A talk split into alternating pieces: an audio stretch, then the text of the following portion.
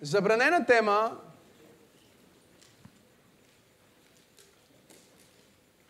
е важна област на нашия живот,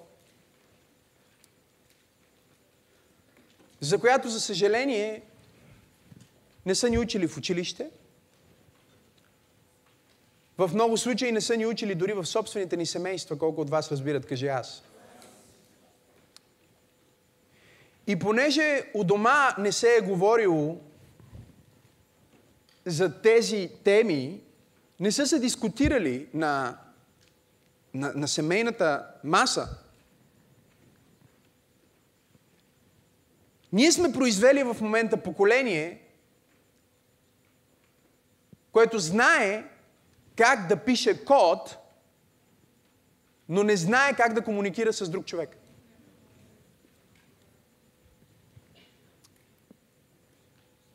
Създали сме поколение, което има достъп до повече информация от всяко друго поколение и същевременно е най-неудовлетвореното поколение на всички времена.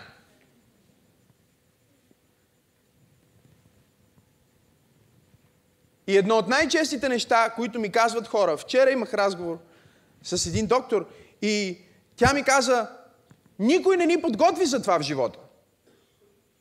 Никой не ни каза за това. И трябваше да, да, да минат 10-20 години, в добрите случаи, Та да се научим и да осъзнаем. И сега, когато погледнем назад към живота си, си казваме, защо за Бога никой не ни каза?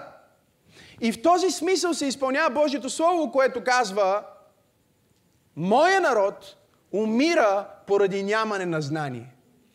И понеже в църквата не се говори за секс, децата ни отиват в училище и се учат за своята сексуалност или се объркват за тяхната сексуалност от техните съученици, от идеологията на, а, на ултралибералите, от нещата, които се пропагандират в момента дори през детски филмчета –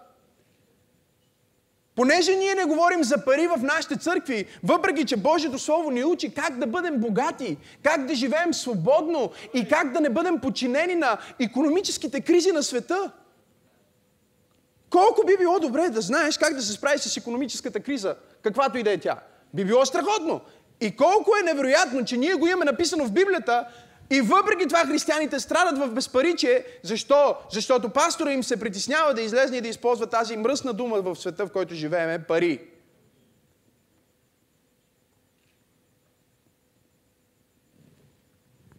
И за да не говориме за тези теми, какво се случва? Ние ги оставяме в ръцете на Луцифер, ние ги оставяме в ръцете на принца на този свят – и позволяваме той да определя начина на живот, ние ставаме част от системата. Хората в света живеят така и ние живееме така. Хората в света имат паникатаки и вярващите имат а, паникатаки. Хората в света имат биполярно разстройство, сега вече и вярващи имат биполярно разстройство. Хората в света се самоубиват и проповедници вече се самоубиват. И си казваш, какво за Бога се случва? Защо имаме същия резултат като света? Защото сме приели статуквото на света, приели сме правилата на света и играем по правилата на принца на тъмнината. Затова изглеждаме на моменти победени, въпреки че Библията ни нарича повече от победители. Защото по правилата на тъмнината децата на светлината винаги губят. Но по правилата на светлината, децата на тъмнината винаги губят. И затова ние живеем не по правилата на света и не по това, което света казва, че е правилно в момента, защото света си сменя мнението всеки ден. Колко от вас разбират, кажи аз.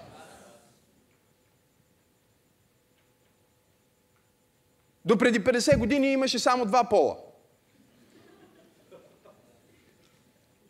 Ще стигне до там. Казах ви, че днеска няма да е скандална. От идната неделя почват скандалните теми, но сериозно, четох, просто реших се интересувам. Колко пола има описани в момента? Над 72! Господи Боже мой, ние само мъже и жени не можем да се разбереме, камо ли 72, ако имаше. Ако имаше 72.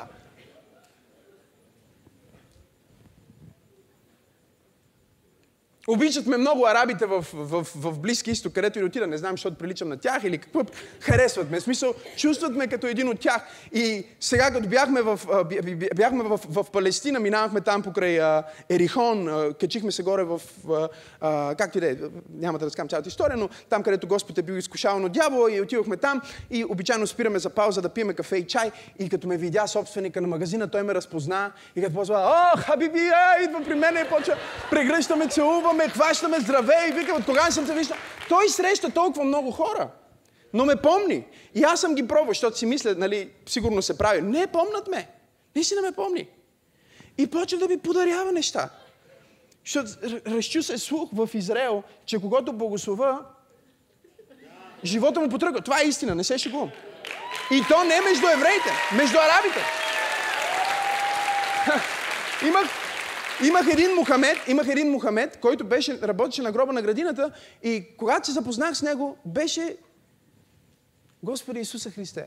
Беше картинка, жалка за гледане. Смисъл, черни ногти, пълни с кало долу, с едни джапанки, мръсен такъв, някакъв опърпан, скъсани дрехи, нали, стои и продаваше някакви вафли, нали, 5 за 6, 6 за 8, нали, знаете, малко като женския пазар. И никой не си купуваше от него. И аз отидох при него и му казах, виж какво, нямам дребни, дай ми една вафла, защото жена ми искаше вафла. Не, аз гледам да паза линия. А, жена ми искаше вафла, казах, дай ми една вафла а, и, и, и, и аз ще благослова. И той вика, не ти ми дай 10 долара и аз ще благослова. Викам, чакай, чакай, Мухамед. Как се казваш? Той казва, Мухамед. Викам, слушай сега, Мухамед. Ти чел ли си за Ибрахим? Ибрахим, той каза, разбира се, Ибрахим е Авраам. Нали? Казах му, Авраам, Бог каза, който те благославя, ще бъде благословен и който те кълне, ще бъде проклет. Той каза, да, защото Ибрахим беше пророк. Аз му казах, аз съм пророк. Аз съм съвременен пророк. И той ме гледа така и вика. Не знаеш какво да кажеш. Нали? Вика, окей, окей. Нали? Да ме ходи си. Но няма никаква опашка пред него. Кутиите му с вафлите му стоят там. Той взе една вафла. Вика, айде, иншала, айде, хабиби, айде, ето една вафла, взимай, нали, аз. Взех вафлата, дадох я на пастор Тери и преди да съм направил транзакцията, имаш 45 човека опашка пред него. Това е факт. 45 човека опашка имаше пред него и, и той като видя опашката, почна ми дава още вафли. Вика за майката и за бащата и за вуйчето и за чичото. Викам, Мохамед, няма нужда, не дей сега, искаш да надебелея. Не, не, не, викам, моля те, моля те, Хабиби, почва ми целува ръката, почва да се кръсти. Не, не знаеш какъв е, дали е мисюманин, християнин, той е готов на всичко вече.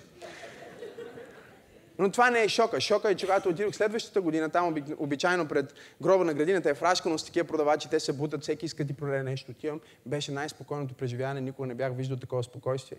Какво да видя? Виждам един мъж, добре сложен, официално облечен с риска, с бач, официален бач. И аз го гледам и викам, той ми изглежда много познат. Той като ме видя казва, Хабиби, Хабиби, а, идва при мен.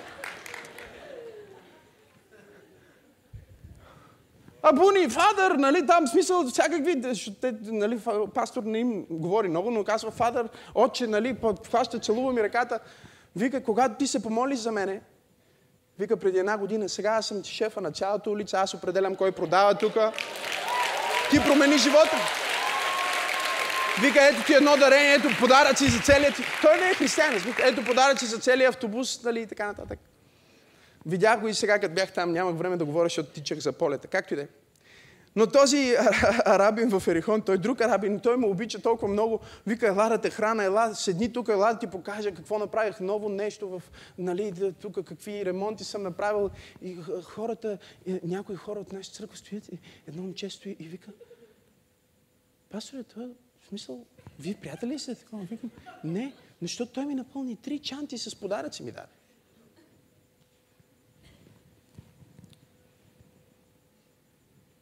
Той не е християн. Ме запознава с един негов братовчет. Вика да го благословиш него. Че е много проблемен. Вика, има седем жени. Аз почех се смея. Викам, стига си лъгал. Той вика, не, наистина има някои жени. Вика, ама помолиш за него. Викам, колко ти да се моля за него, Нали? Благословението трябва да се разпредели, разбирате ли? Смисъл имаш твърде много неща. Викам, ти колко жени имаш? Той вика, три. Викам, да, бе, да. Той вика, не беше гум се. Вика, една ми стига, вика, аз се побърках. 72 пола, човек. Защо хората се побъркват? Защо младото поколение е най-депресираното поколение? Защо е нормално да са объркани по отношение на своята сексуалност, но не е нормално да им се предлага лечение за потискане, например, на мъжките хормони при момчета на 15 годишна възраст. Което се случва в много държави днес. Ще говорим за това. Но днес, както казах, е леката проповед. Кажи леката проповед. Днес ви преподавам последното леко послание в тази поредица и после почват скандалите. Наистина.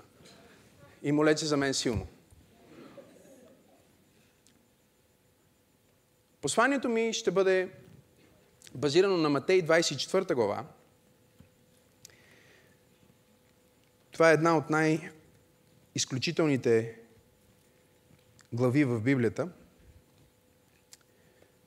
защото Исус говори за своето пришествие.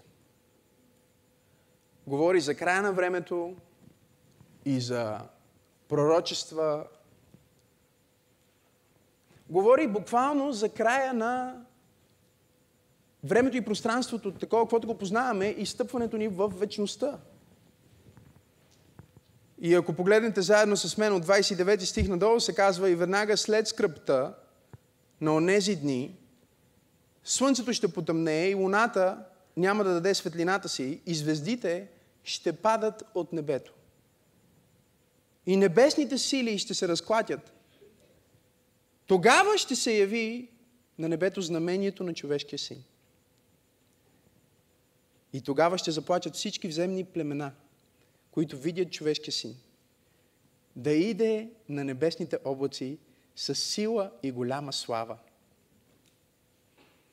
Ще изпрати своите ангели с силен и тръбен глас и ще съберат избраните му. Всички избрани да кажат да. От четирите ветрища, от единия край на небето до другия – и научете притчата, казва за смокинята. Чета малко по-надолу. Че когато клоните й вече омекнат и се развият листа, знаете, че е близо лятото. Също така, вие като видите всичко това, да знаете, че Той е близо при вратата. И тук идва в момента най-трудният стих. Готови ли са за най-трудният стих? Истина ви казвам, това поколение няма да премине, докато не се сбъдне всичко това. Небето и земята ще преминат, но моите думи няма да преминат. Днес ви преподавам едно послание, което наричаме Апокалипсис. Апокалипсис. Думата апокалипсис се използва изключително много в света. Ние имаме цял жанр нов, като а, филми, например, които са апокалиптични филми. Някои са за зомби апокалипсис. Нали? Имаме филми за извънземните идват и става апокалипсис. Имаме и, може би, най-редовния сценарий, в който някой откачен човек обсебен от желание за власт,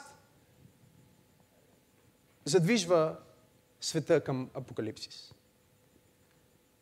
Моите, един, един от моите лични фаворити е последния филм на, а, мисля, че беше Лео Ди Каприо, участва в него. Той винаги участва в такива а, апокалиптични филми. А, той е малко такъв забавен филм. Ти ми каза за него. Как се каже този филм? Някой сеща ли се? Don't look up. Да, да. Не поглеждай нагоре, в никакъв случай. И този филм е брутален, защото знаете ли какво ни показва? Показва ни състоянието на хората днес. Хората знаят, че апокалипсис е неизбежен. Хората знаят, че края на този свят е задължителен, защото това ни преподава ентропията, това ни преподава всичко видимо около нас. Раждаме се, умираме, цветето нали, цъфти и след това овяхва. Всичко има своето начало, всичко има своя край. И по пътя на логиката тази планета, тази галактика, тази вселена също ще види своя край. Във филма хората дори не искат да обърнат внимание на този край, защото това е станало забранена тема. Това е темата бу. Това е нещо, за което просто не говорим. Нещо, което не искаме да приемем. Апокалипсис обаче е интересно, че всъщност е заглавието и оттам идва името на последната книга в вашите Библии. Ако вие отворите, на края на вашата Библия, вие ще видите, че пише Откровение. Кажи Откровение. И всъщност Апокалипсис а, идва буквално от, от гръцки, което означава да махнеш покривалото, да откриеш какво има всъщност отдолу. Всички знаем, че има нещо там, но не знаем какво е. Йоанн казва, аз ще ви дам сега това, което Бог ми даде на мен, като ми дръбна завесата, калипсо, нали? Калипсис, махаме завесата, апокалипсис, да премахнеш покривалото, вникваме всъщност какво означава. Нали? Оттам идва и латинското а, а, откровение, откъдето идва английското revelation, reveal, нещо да се разкрие, нещо да се открие. На български е откриване, откровение. Откриване се прави само на нещо, което е там. Не можеш да откриеш нещо, което не съществува. Кажи Апокалипсис. И причината да не се проповядва за края на света в много от църквите днес е, че честно казано, доктрината, която се занимава с края на света, наречена също така есхатология, е може би най-комплексната, най-сложната и най-разделящата християните доктрина въобще, която имаме. Толкова е сложно и комплексно, че в апостолския символ на вярата, можем ли да пуснем апостолския символ на вярата, който по принцип изповядваме, когато имаме причастие? Аз вярвам в Бог, Отец Самогъщия. Можем ли да го пуснем? Искам заедно да го погледнем и да го изповядаме като църква. Благодаря ви. Ако можем да го пуснем на друг... А, ето го. Става все по-добре.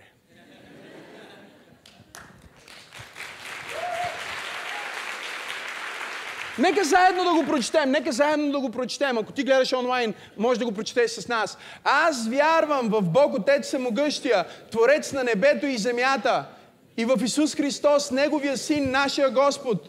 Той беше зачнат от Святия Дух, роден от девица Мария, пострада под Пилат Понтийски, бе раснат, умря и той бе погребан.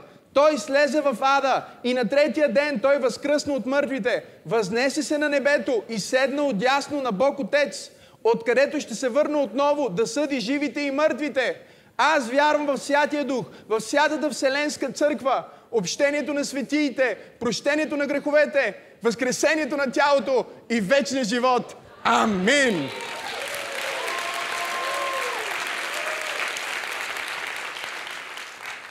Искам да забележите, че от всички възможни доктрини, от всички възможни дисциплини на християнското богословие, сигурно най-малко се говори за неговото идване. Защо? Ще могат да се съгласат. Вие представяте ли си учениците, които чуват думите на Исус, който казва, звездите ще падат от небето, слънцето ще потъмне, това ще бъде края на времевото пространство, и след това казва, това поколение няма да премине. Е, чакай малко. Как така това поколение няма да премине?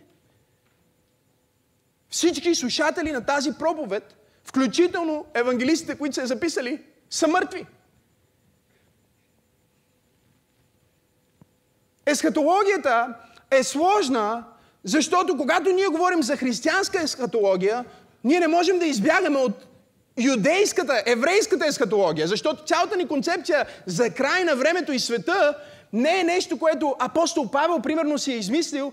Цялата християнска доктрина за свършъка на времето е свързана с еврейските вярвания за свършъка на времето. И проблема ни днес е, че ние вземаме нашите очаквания за края на света от филми. Да? Нека да, нека да, нека да поясна. Мога ли да поясна? И създават цялата доктрина и преподаване в църквите от християнски филми. Да не почвам да ги споменавам. Изостаналите, изоставените. И цялата им доктрина за идването на Христос и това, което ще стане в последното време, е базирана на фентази.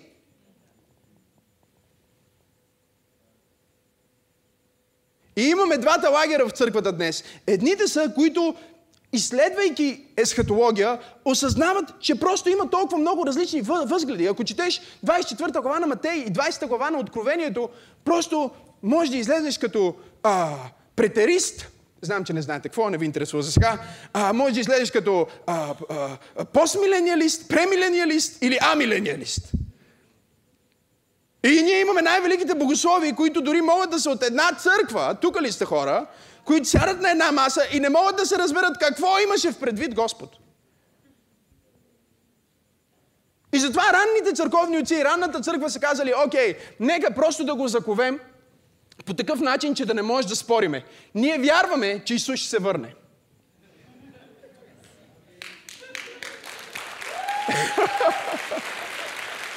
Това е което казва в кредото. Казва, и ние вярваме, че ще се върне отново. Лесно се съгласихме, че се е въплатил. Много по-сложна концепция. Есхатологията на Израел започва не с края на света, а с края на века, такъв какъвто те са познавали. И когато говори за Слънцето, Луната, звездите, за цялото творение, Исус казва, много скоро всичко, което сте вярвали и сте мислили и сте си знаели, че разбирате, ще колабира върху главите ви.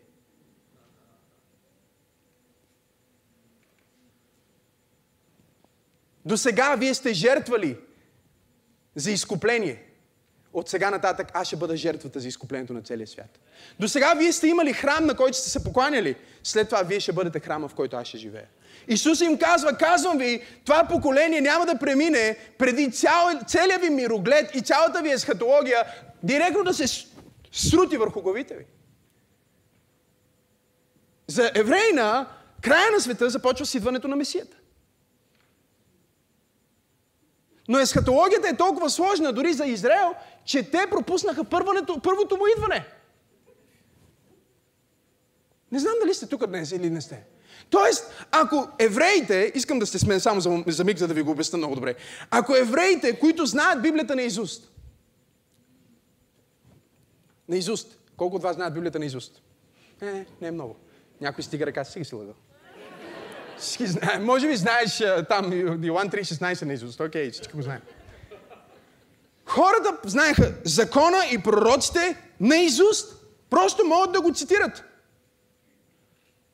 И когато дойде първото му идване, което също ние наричаме въплъщение, първото пришествие, нали, защото говорим днес за апокалипсис. Апокалипсис е свързан с второто пришествие. Но първото пришествие е края на времето като време на закон, като диспенсация на закон. И те не можаха да уловят часа на неговото посещение, въпреки че знаеха цялата Библия на Изуст. Толкова е сложна есхатологията. Следователно, ако не сме внимателни ние като християни, ще стане точно това, за което Исус предупреждава вярващите. Той казва, вие не разбирате, че всъщност, точно както евреите ме пропуснаха, вие също може да ме пропуснете. И може да пропуснете цялата идея на получението за последното време. Защото нека да ви кажа нещо за получението за последното време. Получението на последното време няма нищо общо с Антихрист. Въпреки, че едва ли има семинар за последно време, на който някой се изправя да преподава, за който не отделя половината семинар е Антихрист. Над колко голяма част от земята ще управлява Антихрист? За колко години ще управлява Антихрист?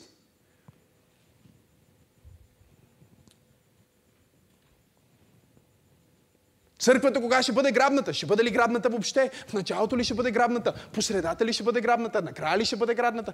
Цели семинари за това кога ще бъде грабването на църквата. Знаете ли колко стиха има за грабването на църквата в Библията? Знаете ли колко път се споменава думата грабване в Библията? Нула! Ние имаме цели семинари, за да говорим за грабването. Защото едната крайност е да кажеш, това цялото нещо с апокалипсиса и края на света, дай да не го мислиме. Другата крайност е да си заровиш главата в есхатология, защото всяка друга доктрина е практична и създава лична отговорност.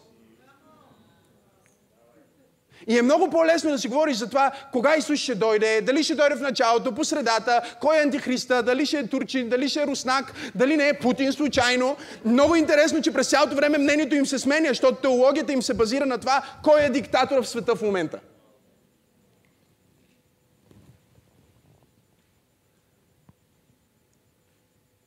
И докато едните въобще не искат да знаят за последното време, имаме другите, които са толкова в последното време, че не са в днешно време.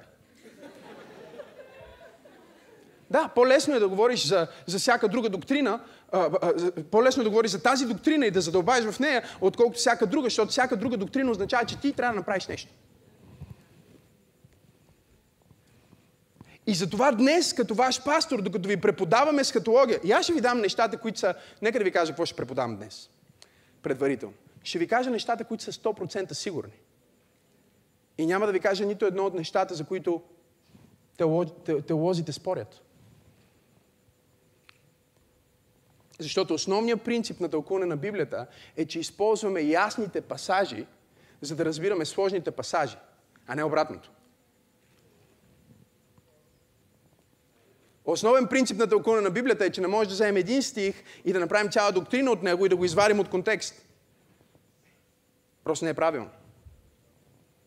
Ние вземаме това, което Бог ни е открил в цялото писание и дори когато трябва а, чисто а, като, като философия да стигнем до друго заключение, ние използваме сигурните неща, за да си обясним нещата, които не знаем.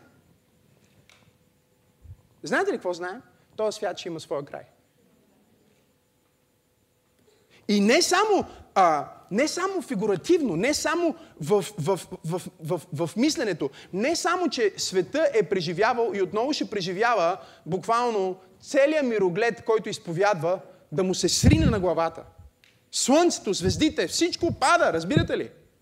Защото те са си мислили, че когато дойде Месията ще бъде така, така и така, а той дойде по съвсем различен начин, разбира се. Сигурно е, че ще има буквален край на този свят. И въпросът не е кога ще бъде този край на този свят. Тук ли сте хора?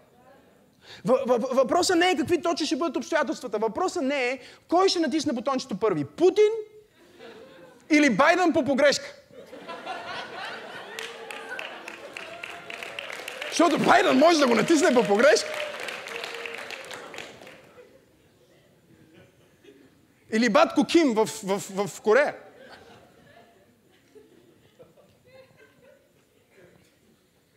Има толкова много начини човечеството да се самоунищожи и да не се самоунищожи, а нещо да ни унищожи, че даже, мога ли да бъда искрен с вас? Даже аз се чуда как до тук сме оцелели.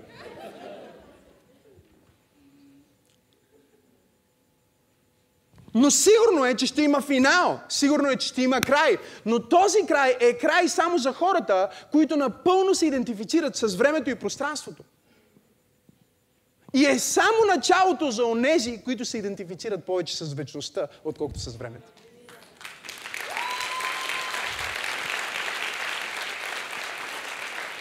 Само началото ще бъде. Обаче ето какъв е истинският въпрос. Истинският въпрос не е дали има край на света. Истинският въпрос е за тебе, за твоята лична отговорност. Ти готов ли си за край на света? Ти готов ли си за твоя живот да бъде, да бъде краем от днес, да свърши? Аз знам, че не искаме да мислиме за тези неща, но това е апокалипсиса. Апокалипсиса, забранената тема. Колко често говорим за смъртта в, в, в, в моето семейство? Всяка седмица. Пастор Теди понякога ми се дразни, защото говоря много често за смъртта.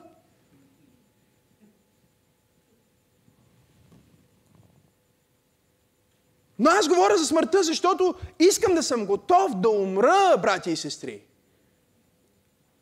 Ако днес Путин натисне бутончето, искам да съм готов да умра, а не да си казвам, мале, не направих това, това и това и най-лошото нещо, не съм готов да срещна Създателя.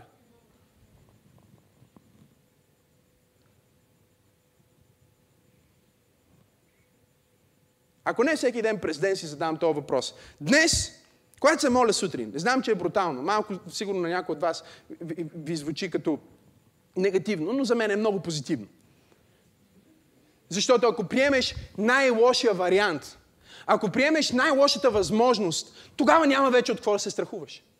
Ако те е страх от чудовището под леглото, най-доброто решение не е да се завиеш пред, през глава и да се надяваш като малките деца, че няма чудовище под леглото. Най-доброто решение е да погледнеш под леглото и да видиш.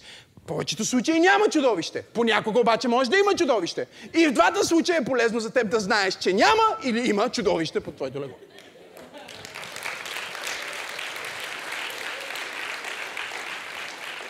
Така че аз го разглеждам това нещо. Разбирате ли ме? Разглеждам го. Казвам, окей, сега ако умра, готов ли съм да срещна Създателя? 99% си казвам, о, да, абсолютно. Не защото съм безгрешен, въпреки че съм много свят. И не се срамувам да го кажа. Защото не го казвам като хвалба. Бог ме е направил да стоя, но истината е, че аз проповядвам боговестието от 15 годишен. И съм чувал всякакви неща за себе си, всякакви слухове за себе си, но аз знам как съм живял. Аз съм мъж на една жена, имам само две деца, водил съм само една църква, никога не съм участвал в нещо, което не съм вярвал. И ако сега дойде края на Максима Сенов, Максима Сенов е готов за излитане, защото аз отивам в обятията на Исус Христос, за да прекарам вечността с Него. И да, със сигурност ми се иска да съм направил повече за Него, но знам, че поне съм направил колкото съм могъл.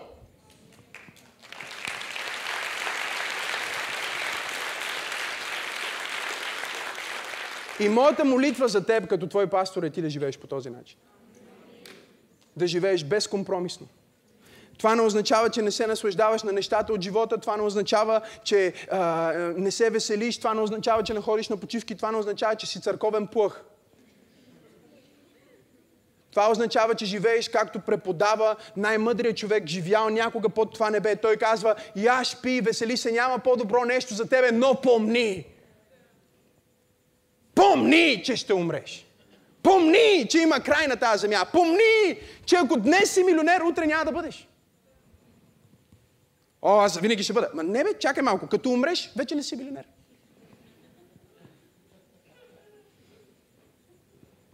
Не можеш да вземеш нищо с тебе, а дори да мога да го вземеш, не мога да го ползваш. Разбирате ли ме? Това е малко като пътуваш в различни държави и всички имат различни зарядни там. Не мога да влезе. Имаш кабел, но не можеш да влезеш в контакта с този кабел. Трябва ти някакъв преходник, през който да се свържеш с това друго място. Исус Христос каза, аз съм пътя, аз съм истината, аз съм живота, аз съм прехода от земята към небето и от времето към вечността. Той не каза, аз имам живот, той каза, аз съм!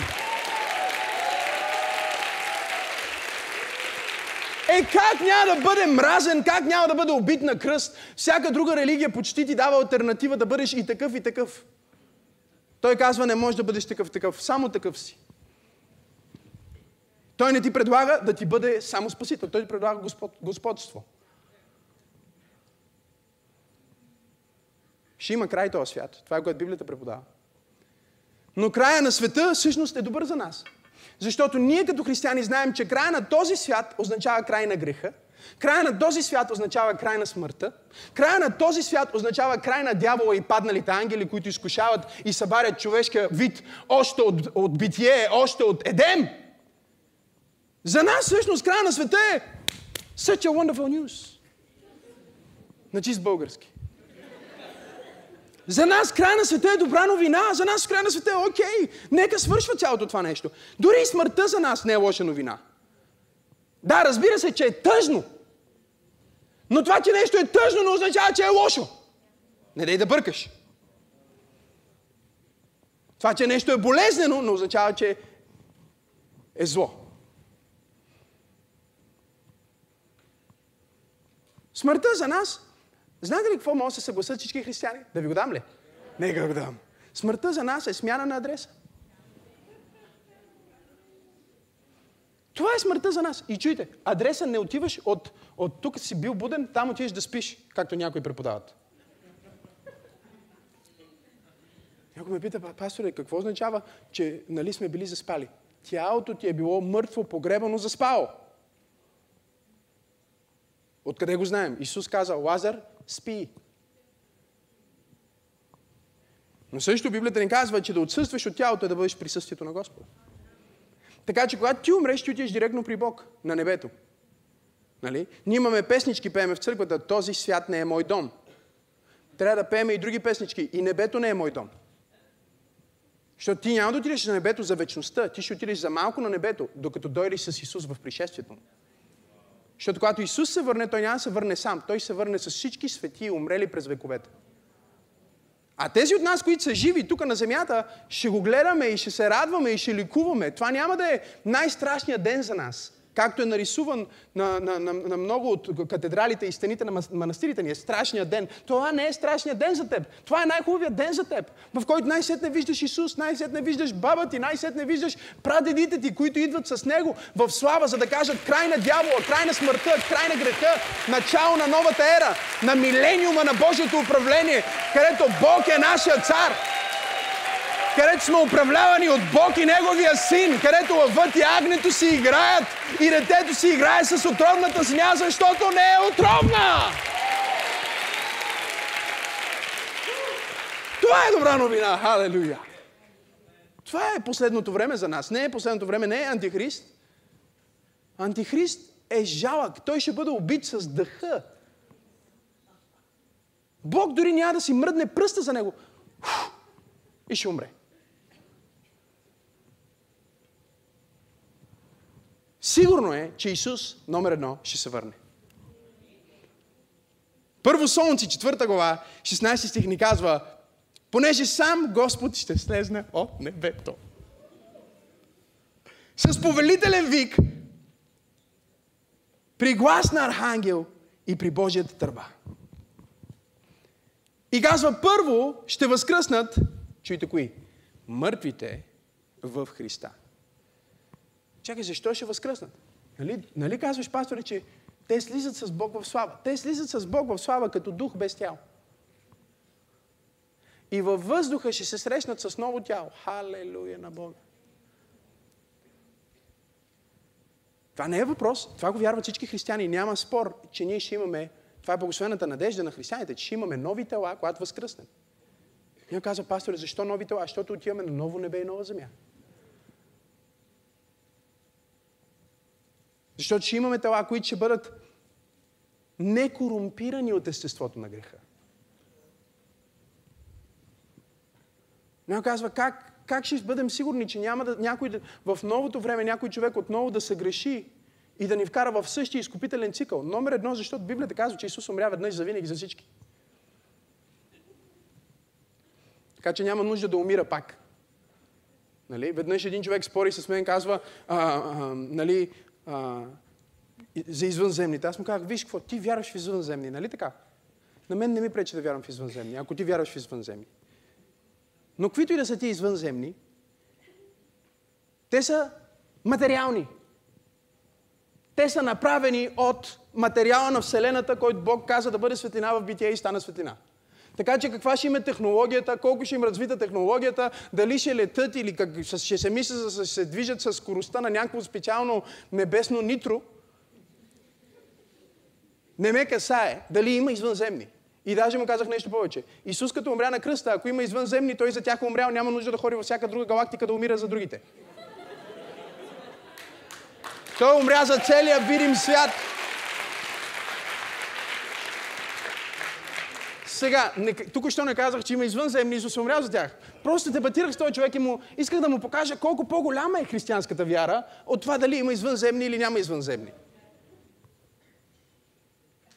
Знаеш какво е сигурно? Ако има извънземни, Исус е Господ и на тях. Няма кътче на тази вселена, в което той не е Господ. Няма звезда, която той не е създал. Разбирате ли? Той е твореца на всичко, видимо и невидимо. И той ще се върне за любимата му част от творението. Една малка топка, синя.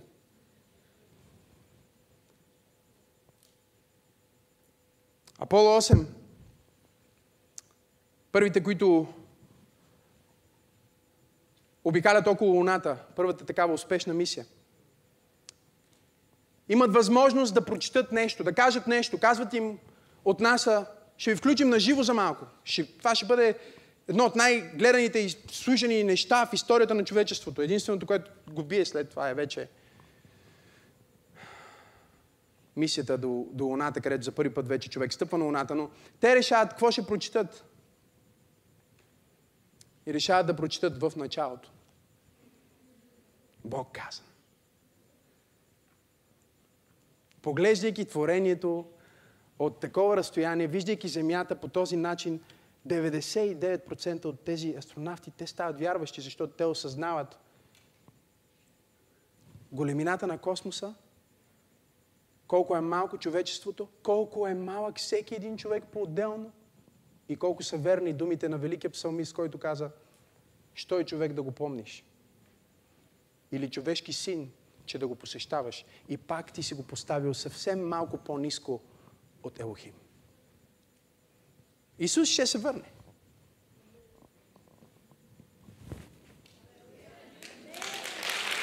Исус ще се върне. И казва, вижте, искам да го казва, после ние, които сме останали живи, ще има и живи. Тук ще бъдем някой от нас. Разбирате ли? Тоест има само две опции. Едни са, които идват отгоре и възкръсват, и другите са, които сме отдолу и ние се трансформираме. Библията казва, че ние ще бъдем преобразени, ще бъдем грабнати, ще бъдем преобразени във въздуха, за да срещнем Господа и да бъдем винаги с Господа. И след това казва, тъй, депресирайте се, когато мислите за края на света. Това ли пише? Когато чуете Апокалипсис, кажете си, леле, край, не, много е депресиращо. Не, той каза, тъй, насърчавайте се един друг с тези думи. Що не погледнеш човека и те му кажеш, Исус ще се върне със сигурност. Петър го потвърждава в 2 Петрово, 3 глава, 10 стих, казва, Господния ден ще дойде като крадец. Знаеш ли, що като крадец? Защото крадеца не го очакваш. Така че всеки проповедник, който знае точно кога ще дойде Исус Христос, е лъжец.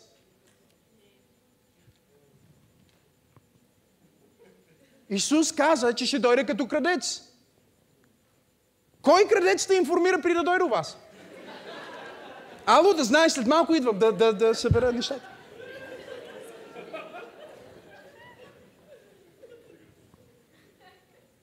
И въпреки това един от основателите на, на, на съботяните казва, тогава точно ще дойде Христос. Всички си продават нещата, готови са да дойде.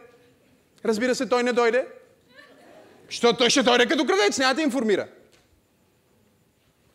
А, не, той е дошъл, ама ние не сме разбрали. Той е бил в небето, но ние не сме го видели. Той е било, чакай малко, Исус каза, ще бъде като грамотевица и ще се вижда от единия край до другия край на Вселената.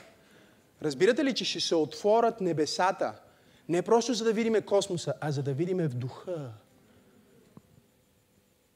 За да видиме онова, зад което всъщност е закрито духовното, реалността, в която сме поставени. Всички ще го видят. Но никой не знае кога. Апостол Петър, Петър беше лидера на църквата и той не знаеше.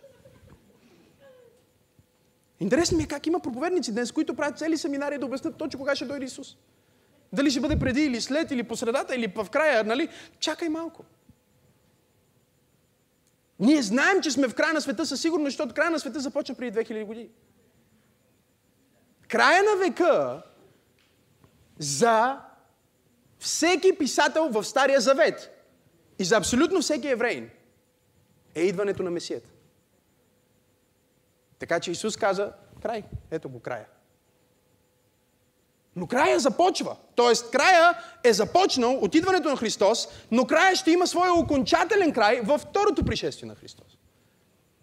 И това пришествие ще дойде като крадец. И вижте какво се казва. Когато небето ще премине с бучене,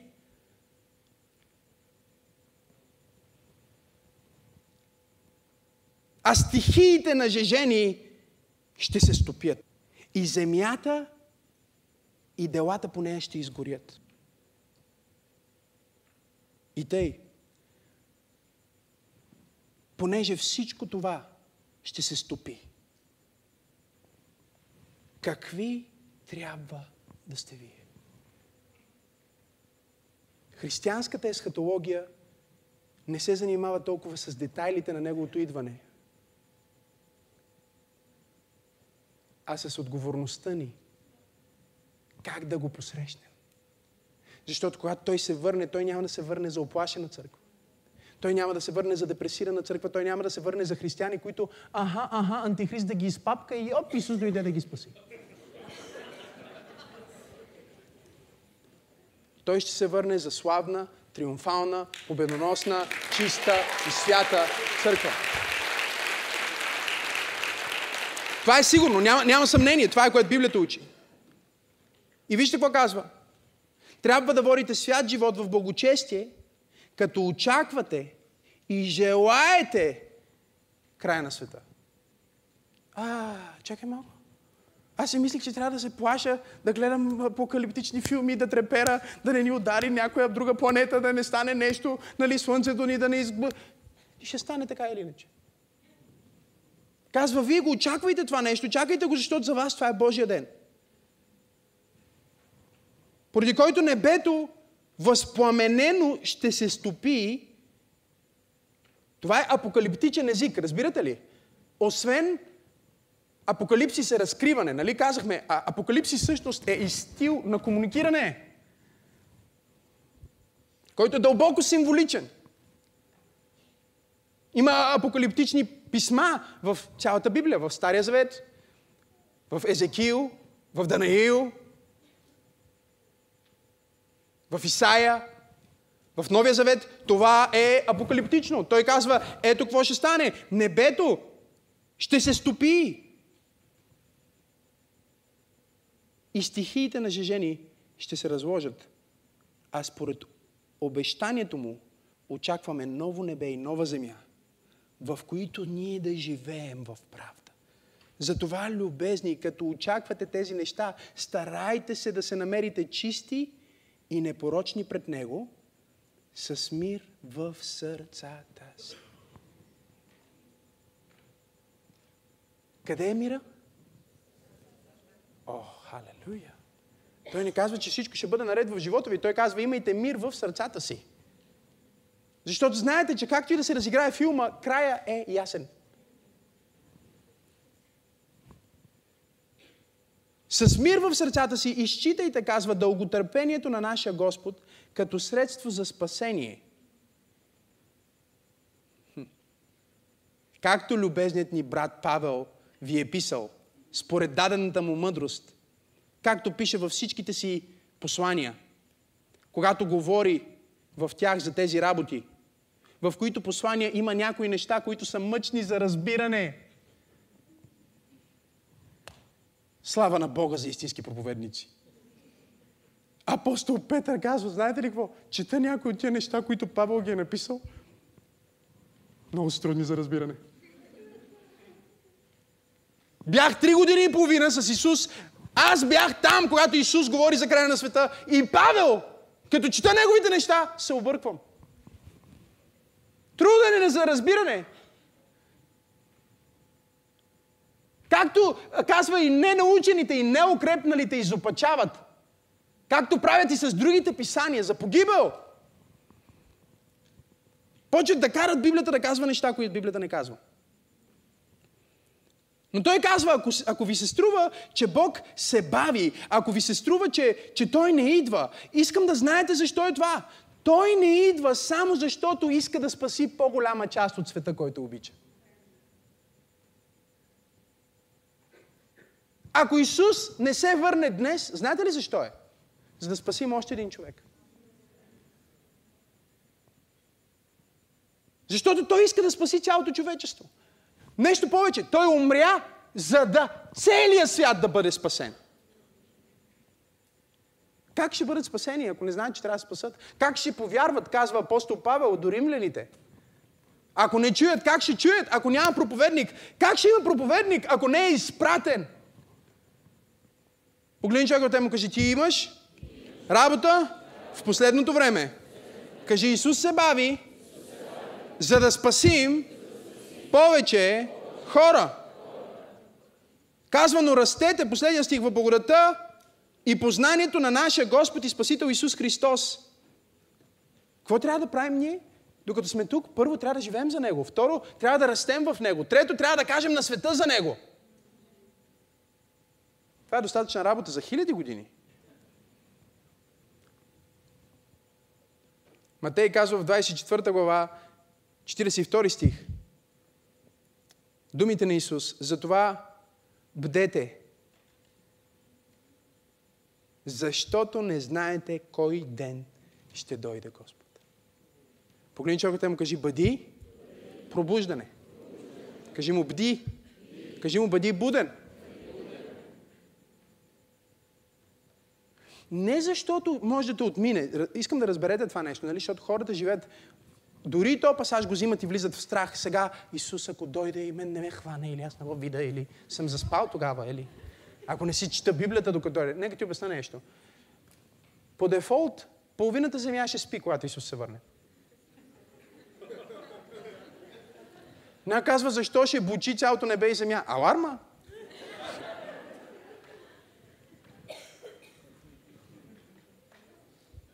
Тук ли сте или?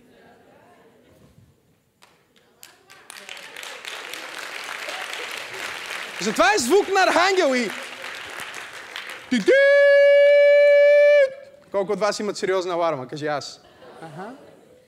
Ще бъде много мощна аларма. Това е целта, защото със, със сигурност. Тогава какво казва да сме будни? Чакай да, да не спиме. Да стоиме будни винаги? Това ли е което казва? Говорете ми. Буден означава, чуйте ме, готов за действие. Готов за действие. Готов за действие. Готов за действие. За кое действие? За неговото идване. Лягаш си вечер и си казваш, окей, аз живях ли днес? Готов. Отлагах ли на отложното? Бягах ли от отговорност?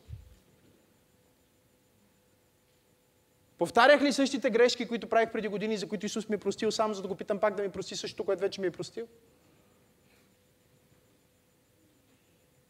Живях ли достойно днес, бях ли готов за действие, защото Исус ще се върне. И номер две, ние знаем, че когато Той се върне, ще има възкресение. И възкресението, чуйте ме, това е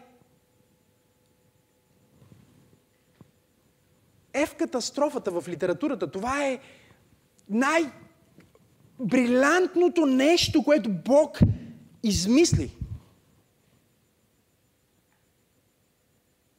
Чрез Христос и Неговата смърт, Той уби смъртта и във Възкресението се превърна в титуляра на живота.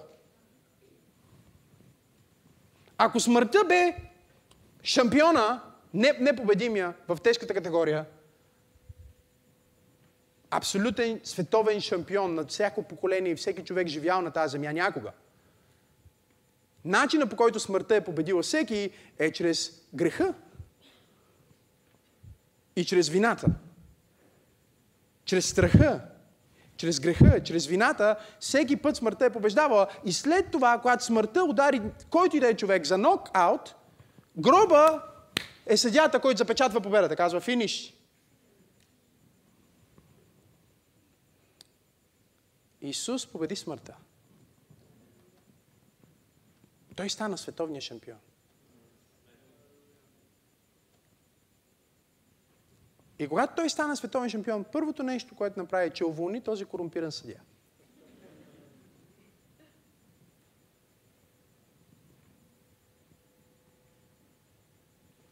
Възкресението означава, че не само Христос възкръсна от мъртвите, но всеки, който вярва в Него, ще възкръсне.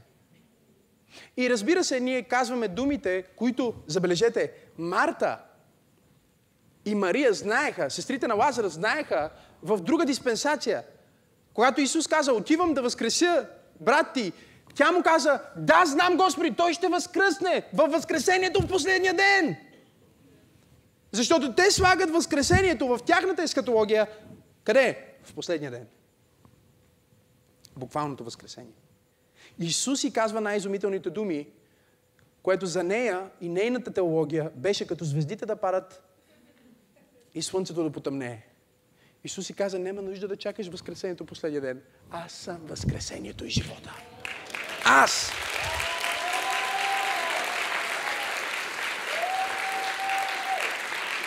Знаеш ли какво означава това? Това означава, че ти ще умреш, когато умреш, ще отидеш на небето при Господа, ако си дете на Бог. И на небето, заедно с твоите близки, роднини, праведни свети, които са отишли там преди теб, ще чакате деня, в който Исус, като изненада, и на небето ще трябва да бъдат готови да бъдат през цялото време. Хората на небето да не мислите, че знаят в колко часа Исус ще се върне. В кой ден? И те не знаят. Никой не знае. Да ви предизвикам ли малко? Исус каза, човешкия син не знае денят и часът.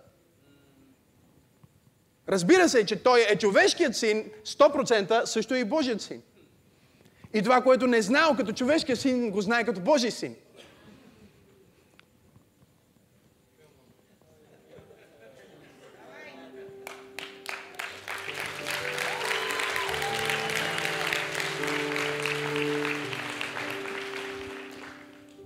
Но защо, защо Бог толкова много иска всички ние да възкръснем?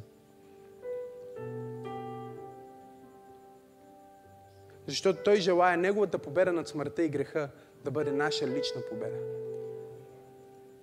Това е Неговия подарък към нас. Това е благословената надежда на християнина.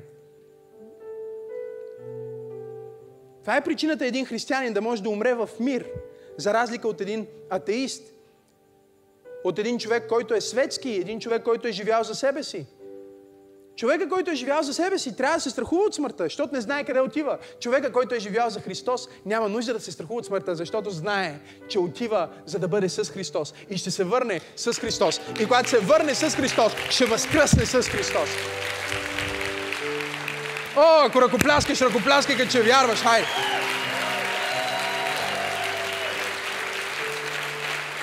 Това е първия подарък. Чуйте ме, това е първия подарък в новата ера. Той казва, а ето го първия подарък, който искам да дам на моите деца в новото небе и новата земя. Ето го, ето го. Какъв е? Ново тяло.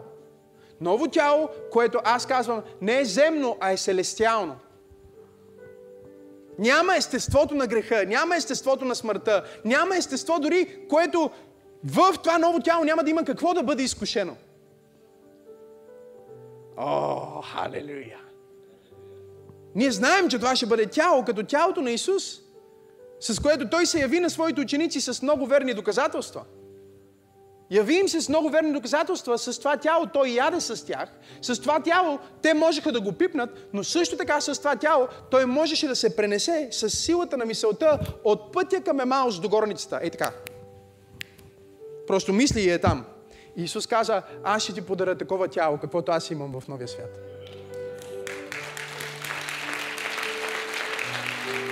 Нещо повече. Всеки път, когато ти вземаш причастие, ти си казваш, мале, мале, мале. Сега съм едно с Христос в дух, аз съм в Него и Той е в мен. Но един ден аз ще бъда едно с Христос и в тяло. Аз ще бъда буквално Неговото тяло. Хайде, хора! О, аз щях да ръкопляскам, ако бях на вас. Тяло без болест, тяло без немощ, тяло без страх, тяло без грях.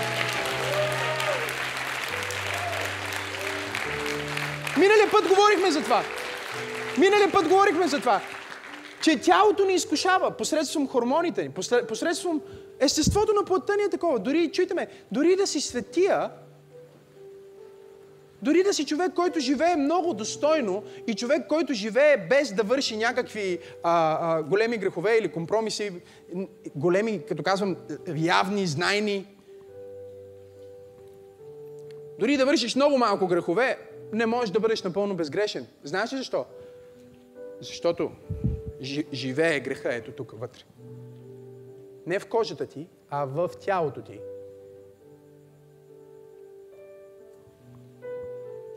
В хормоните ти, в, в, в, в, в плътта живее греха. И той каза, аз ще махна тази плът във Възкресението и ще ти дам ново тяло, в което никога няма да бъдеш изкушаван. Кажи, Исус ще се върне. Кажи, света ще има своя край. Кажи, аз ще възкръсна. Ще бъда преобразен. Това е сигурно, това не е въпрос. Нещо друго сигурно е, че ще имаме два момента на съд и с това ще завърша проповедта ми днес.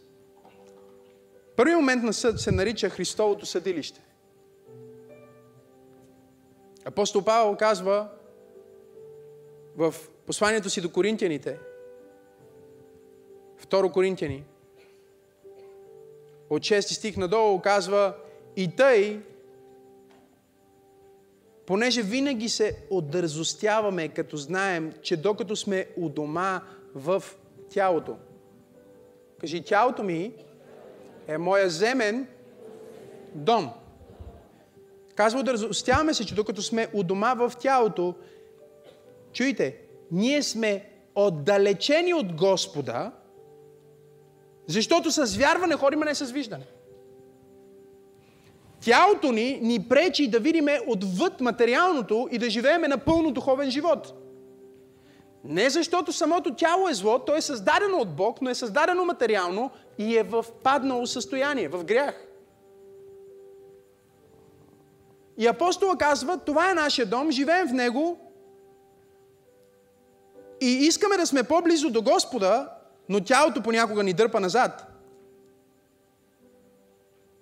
Понеже казвам, се отдързостяваме, да предпочитаме да сме отстранени от тялото.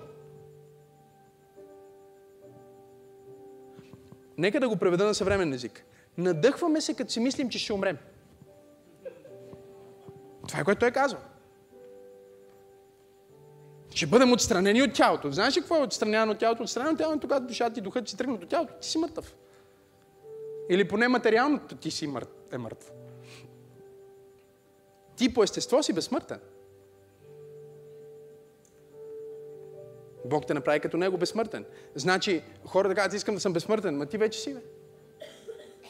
Ето какъв е проблема обаче. Проблема е, че ако ти не живееш с Бог и за Бог, ти ще бъдеш отделен от Бог и това се нарича вечна смърт. Тоест ти ще съществуваш вечно в състояние извън Божието присъствие. Това се нарича ада. Ада не е просто някакъв варел с дяволи отгоре с вилици, които те боцкат. Ада е да бъдеш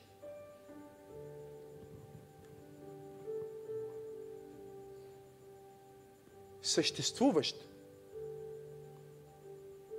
извън есенцията на съществуванието.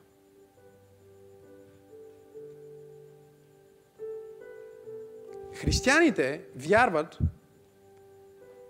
че Бог е навсякъде и в един смисъл дори може да кажем, че Бог е в всичко. Но това не значи, че всичко е Бог. Благодаря за това, амин. Ако Бог под някаква форма не е тук в тази маса, около тази маса, няма да има маса.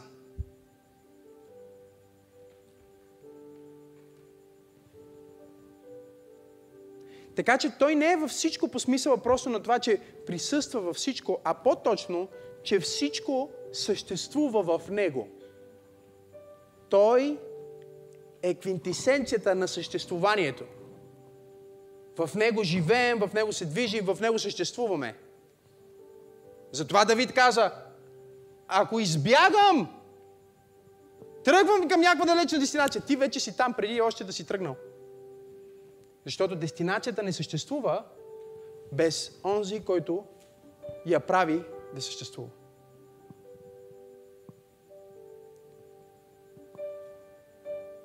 Бог е много по-голям, отколкото, отколкото дори мога да започна да говоря в момента. Разбирате ли? Бог не е в вечността. Нали? Хората казват, а, аз отивам при Бог в вечността. Не, Бог не е в вечността.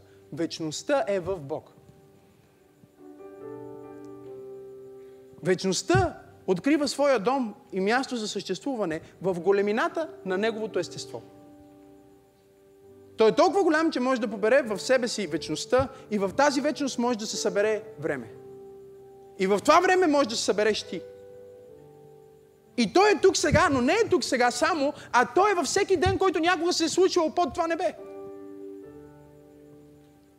Бог е, той винаги е, той не е само бил, той е и ще бъде. В смисъл на това, че ако вчера, коя дата беше вчера? Ха? Защо не казвате едно и също? Вие на различен планета ли живеете? Кажи ми ти, ти си изглеждаш образ. Пети. Пети, окей. Okay. Някой, който е гледал календара си последните пет дни. Ако вчера беше пети, и Бог сега оттегли своето присъствие от пети, или Бог не присъства в пети, в календарите на цялото човечество, датата пети ще изчезне. Никога не е било, ако Бог не е бил там. И ако Той е самото съществувание и в него ние съществуваме, тогава ада е най-гадното нещо, защото ти съществуваш, ти си жив, ти не можеш да спреш да бъдеш, защото Бог те е направил да си, но си извън онова, за което си създаден. Извън него. И така християнските теолози и философии се опитват да го концептуализират и да го обяснят колко е страшно и колко е гадно и колко е отвратително, но то не е просто отвратително заради мъчението, брати и сестри. То е отвратително, защото Бог го няма. И ако Бог го няма, е почти като че теб да те няма, но те има.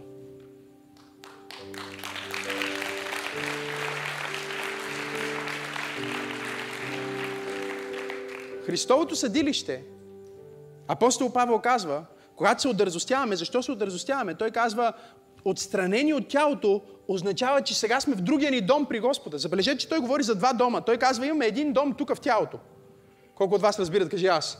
И после казва, обаче пък понякога искаме да си тръгнем от този дом в тялото, защото ни боли, защото имаме проблеми, не ни се живее, нали? Но не може да отнемем този живот, защото Бог ни е дал този живот и затова животът е съкровен във всяка негова форма. Когато е тежък, е съкровен и не е твой, че да го вземеш. Ако ти отнемеш живот, ти вземаш нещо, което не е твое. И ако отнемеш своя живот, ти отново вземаш нещо, което не е твое. Защото ти не си се пожелал в съществувание. Бог те е пожелал. Бог те е направил. И ето какво казва. Ако не сме у дома в тялото, сме къде? В чистилището. Това ли пише? В, в спинкаме някъде и чакаме да ни събуди. Не. Какво казва? Сме при Господа. Затова ревностно се стараем, било у дома, в тялото, или отстранени и сме у дома при Господа, да угодим на кой? На Него, не на себе си. Защото всички трябва да застанем открити пред Христовото съдилище, за да получи всеки според каквото е направил в тялото, било добро или зло. И тук християните, много християни, когато говорим за Христовото съдилище, почват да се притесняват. И си казват, сега, ако аз застана на Христовото съдилище, сигурно там ще се реши дали ще отида на небето или в новото небе и земя, както казахме, защото небето не е нашия вечен дом. Небето е временен дом за онези, които вярват в Бог и ада е временния дом за онези, които отричат Бог. Вечният дом на вярващия е ново небе и нова земя и нов Иерусалим. И вечният дом на човека, който е отхвърлил спасителната любов на Исус, е огненото езеро. Това е което Библията преподава.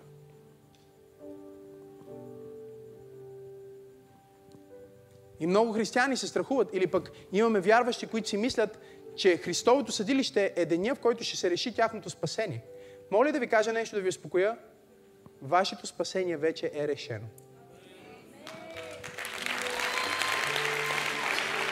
Преди 2000 години на Голготския кръст спасението ви е платено и на датата, на която вие сте го изповядали и сте го приели, е било установено, валидно за вас. Защото има неща, които могат да бъдат платени и никога да не бъдат използвани. И това е трагедията на отхвърлянето. Отхвърлянето на Христос е отхвърлянето на нещо безплатно. И на най-важното и ценно нещо. Тогава, ако Христовото съдилище няма да реши къде ще прекараме вечността, какво ще реши Христовото съдилище? Христовото съдилище ще реши какви награди ще получиме в новия свят. Исус каза, добри и верни слуго, на малко си бил верен, управлявай сега 10 града.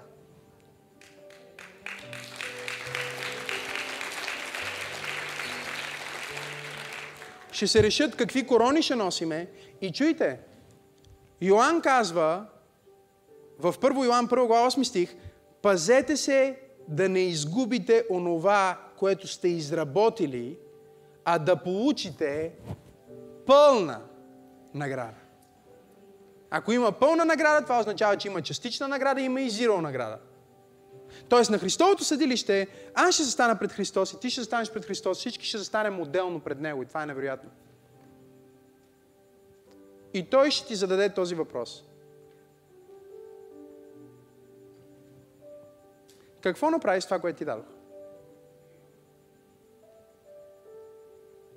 Ако искате да разбирате последното време добре, не дейте да забивате в Матей 24 глава. Точно след Матей 24 идва Матей 25. Не дейте да забивате в Откровение 20 глава. Точно след Откровение 20 глава идва 21 глава.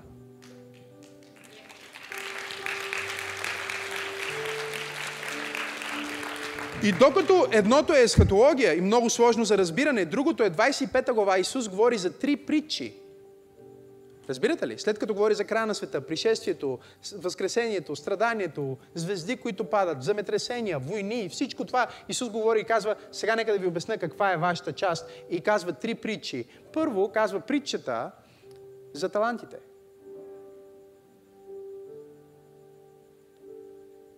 Казва притчата, забележете, за разумните и неразумните девици.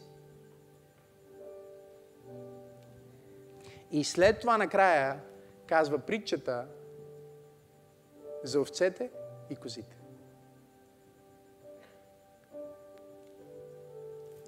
Три.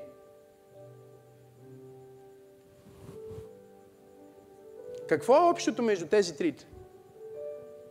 Това са различни истории. В един случай става дума за таланти. Талантите са тогавашна валута – но е много хубаво, че думата е таланти, защото можем да го използваме чисто като игра на думи и да говорим за таланти, но всъщност става дума за пари.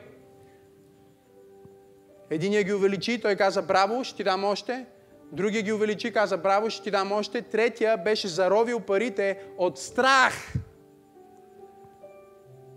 Страх от последното време. Беше заровил парите. И Исус му каза, зли и мързеливи слуго.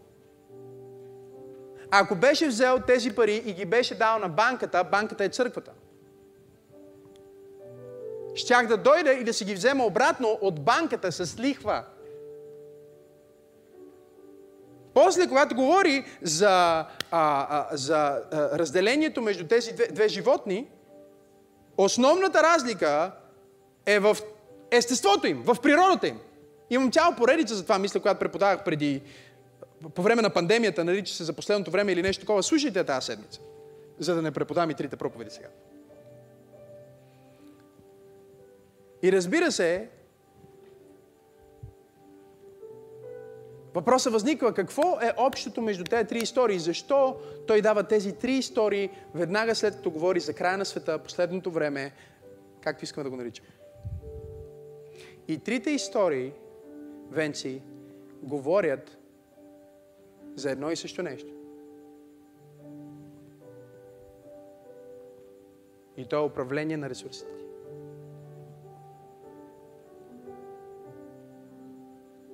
Христовото съдилище ще бъде момента, в който Христос ще те попита как управлява ресурсите ти. Материални, таланти, контакти, пари, слава, всички тези ресурси. Как ги използва? Думите ти. И там на Христовото съдилище той ще каже, ето каква награда имах за тебе, Иване, преди създаването на света, аз исках ти да бъдеш великия политик Иван, който да направи реформация в, в, в, в тази страна, който да постигне такива и такива цели. Но вместо това ти реши, че ще живееш по-лесно за себе си и стана писател Иван. Или нещо друго, Иван. И сега ще ти дам награда за това, защото ти си използвал някой от талантите ти в църквата. Мога ли да преподавам? Ще ти дам някаква награда и апостол Павел го взема една стъпка по-далеч. В посланието си до Тимотей, 2 Тимотей, той казва, ето, аз умирам, казва, аз усещам, че дните ми свършват. Обаче, извървях моето поприще, нали? Вярата опазих. И сега казва, за мен се подготвя венец на слава. Както и за всички, чуйте го, които са живяли живот на вяра. Христовото съдилище е момента, в който се решава венеца, който Бог ще ти даде за вечността. Защото Божието царство е единственото царство, в което всички поданици са също царе. Всички имат своята корона. Разбирате ли ме? Някой казва, пасторе, за какво ми е корона? Аз не искам да получа корона. Разбира се, че искаш. Защото в Откровение се казва, че 24 стареца се покланят на едно разпънато агне. Агне, което е било убито преди създаването на света. Защото Бог знаеше, че ще трябва да умре за теб, като те направи. И казват, те хвърлят своите корони и казват, има само един, който е достоен да получи почет и слава и хвала. Агнето е достоен. Исус е достоен.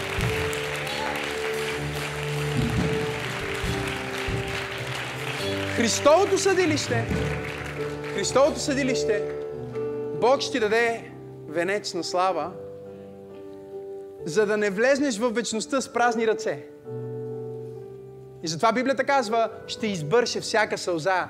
Какви са тия сълзи? Това са сълзите на пропуснати възможности.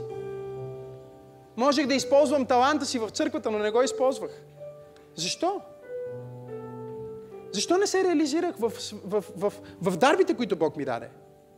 Защо бях като едно диво козле, което си живее своя живот и не е в стадото на Бога?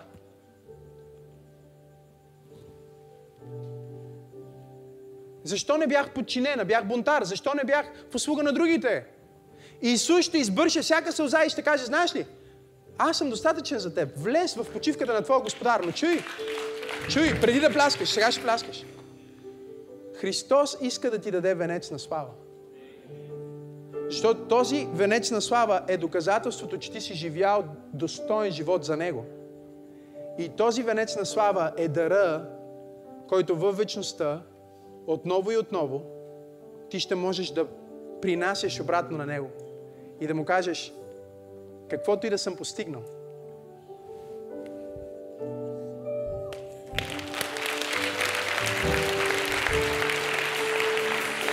който и да съм, каквото и да съм постигнал, колкото и великолепно Бог да ме е използвал, аз ще сваля моя венец и ще кажа, ако не беше агнето разпънато преди създаването на света, нямаше да имам венец. Щях да бъда разпънат на кръст и да прекарам вечността отдален от Бог. Но понеже Исус умря на кръста, Той плати цената за мен, сега аз живях за Него и мога да му дам венеца обратно и да кажа, ти Исусе, ти си достоен.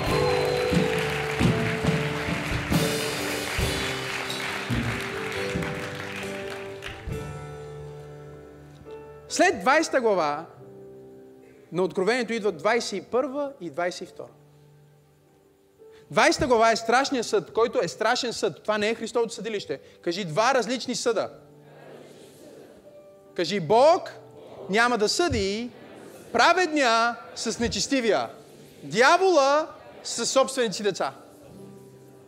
Колко от вас разбират това, кажи аз. Но ето какво казва. Той казва, ще има съд и за дявола и падналите ангели, и за всеки, който е отхвърлил спасителната благодат на Исус. Ада не е място, на което Бог изпраща хора.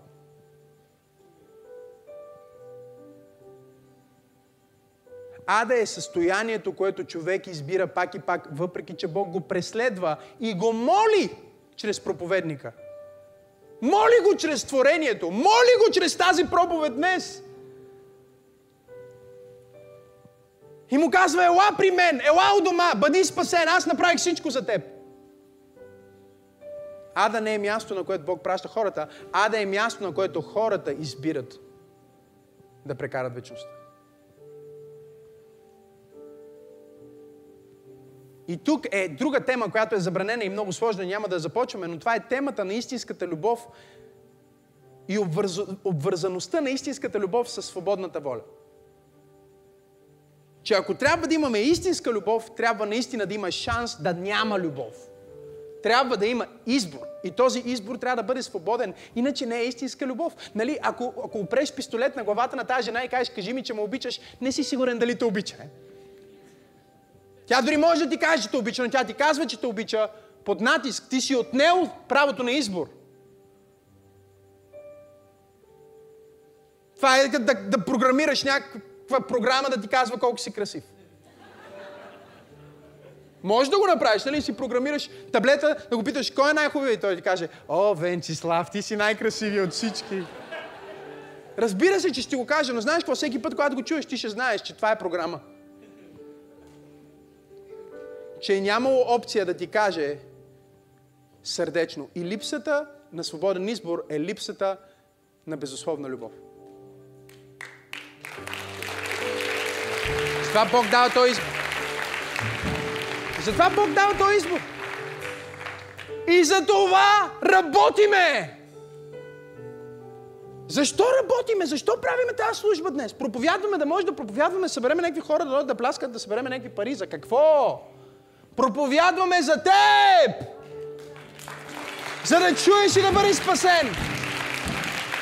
За да приемеш дъра на живот. И проповядваме за всеки светия, за да бъде подготвен за апокалипсис. За да бъде подготвен да срещне Създателя лице в лице. И чрез Неговата благодат да стои. И да не е както Йоанн каза, да изгубиш своята награда. Казва, гледайте да получите пълна награда. Значи има и частична, има и зиро. Ще има хора на Христовото съдилище, които Христос ще им каже, ти можеш да бъдеш това, но ти не пожела. Ти не отиде в банката да си дадеш таланта. Ти не живя живота си като овца на Божието стадо. Тук ли сте хора?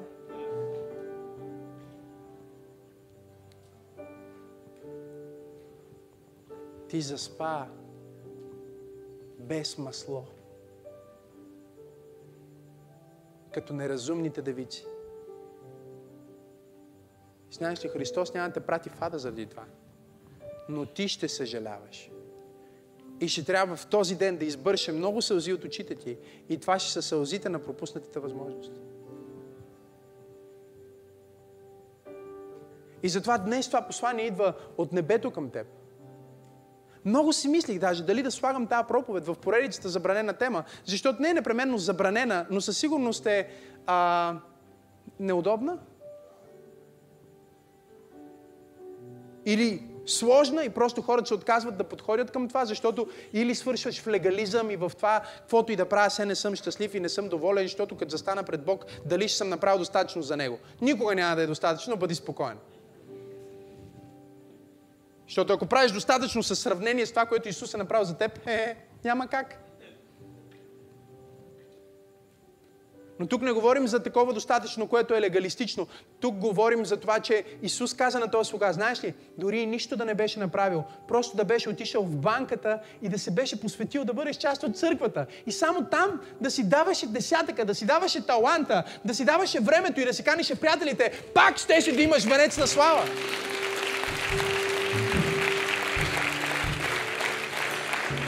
Нека свърши това. Бог не търси начин да ти вземе наградата. Бог търси повод да те благослови. Бог търси повод да те възнагради. Бог търси повод да те направи по-благословен, по-щастлив. Не само тук на земята, но във вечността. И днес тази проповед е повод. Той ти казва, аз ти предлагам не живот без страдания, защото казва, когато всички тия страдания минат, тогава идва пришествието. Еми, то го пише. Защо трябва да се чудиме? А, апостол Петър каза, скъпоценни, защо се изненадвате на огненото изпитание, което е дошло да ви опита, като че нещо ненормално ви се случва? Има го в Библията, знам, че не сте го чели. Стиха пише точно това. Казва, не знаете ли, че изпитването на вашата вяра е нещо свято и че духът на славата и на Бог почиват върху вас, когато сте изпитвани. Духът на славата и на Бог почиват върху вас. Не знаете ли, че не сте сами в това, но във всички поколения е имало хора, които са били по този начин. Първото преследване в Рим. По времето на Домисян той е казал, всеки може да е свободен да вярва в каквото си иска. Окей. Но ето какво искам. Искам всеки да вземе малко тамян, да отиде на едно публично място, да го запали и да каже Цезар Кириус. Цезар е Господ. И когато го направи, администрацията записва сертификат. Той е сертифициран, че е изпълнил своя дълг към обществото. И са християните, всички други религии няма проблем, нали разбирате? Ние сме единствените, с които света винаги има проблем. В смисъл, че всяка друга религия, юдеите са били другите, които са имали проблем за това да го направят, обаче те са си направили сделка на високо ниво с Рим, за да могат да не го правят. Евреите винаги минават по специален път. И затова после плащат и тежката цена на робството. Но християните в църквата е имало, първите църква е имало конфликт, Мадлен, защото някой казал, аз съм заможен, аз няма да ходя да правя това с тамяна, аз ще си купа сертификат по втория начин. Това е факт, не се измислям, това е факт. Знам, че ви звучи като измислена история и го казвам само заради COVID сертификатите, но, но това е факт, това е, истинск, това е абсолютната истина пред Бог и Самогъщия. Някой в църквата си сел по втория начин. Друг път казва, аз пък ще отида, ще го направя, но то нищо не значи. Мисля, ще каже, че Цезар е Господ, ще се прибера, ще каже, не, Исус е Господ, в името на Исус, покайвам се, амин, всичко окей. Но християните са били разкъсвани, разбирате ли ме, убивани, палени живи, защото не са искали да го направят. Защото са казвали, не Цезар е Господ, само Исус е Господ. Само Исус е Господ. Само Исус е Господ.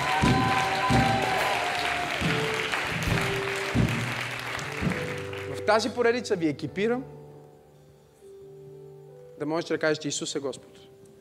Във всяка сфера на живота ви. Защото християнството не е покана към религия, а е покана към това да имаш Господ. Абсолютен, непредизвикван и единствен.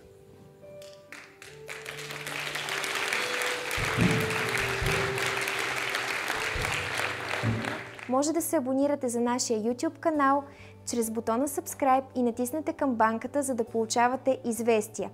Също така, ако Църква Пробуждане е благословение за вас, може да ни подкрепите финансово чрез бутона Дари. Благодарим ви!